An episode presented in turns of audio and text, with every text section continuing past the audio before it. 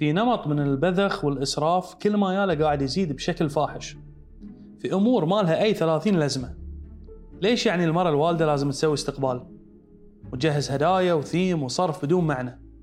هي أساساً وراها سنتين تشتري حفاضات. أبى أعرف منها البايخ اللي قرر إذا ما سوت الوالدة استعراض من التجهيزات في غرفة الولادة بيطلع الولد هيلقي من أول واحد، لأن قبل ما كنا نشوف هالسوالف. وبعدين ليش في حفل استقبال عقب الزواج؟ تستقبلون شنو؟ اللي أعرف أن هاي الأوقات بالذات المتزوجين مصاريفهم أساساً وايد، ليش لازم يسوون هالسوالف؟ ومنو اللي قرر أن عيب إذا ما سووا ويعتبرون رزلة؟ لا والجديدة استقبال عقب الحج خير، ليش؟ ماني فاهم. واحد رايح الحج بروحه تعبان وما له خلق ودافع ما شاء الله. خب هالأيام الحملات كل ما يالها تزيد أسعارها، يعني العمرة بثلاثين دينار الحج بثلاثة آلاف.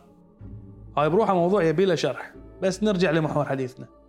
حاج روح سلم عليه واشرب شاي ومع السلامة، ليش مصاريف عشاء وجيفاويز؟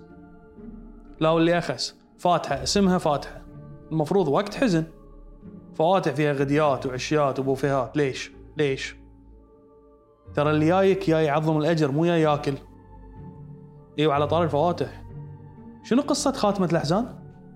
أنا مو قادر أستوعبها. أنا عندي حالة عزة تقول لي خاتمة الاحزان؟ يعني يا أنا المرحوم اللي جاي يا بيصير يوم القيامة، ولا شلون الاحزان بتنختم؟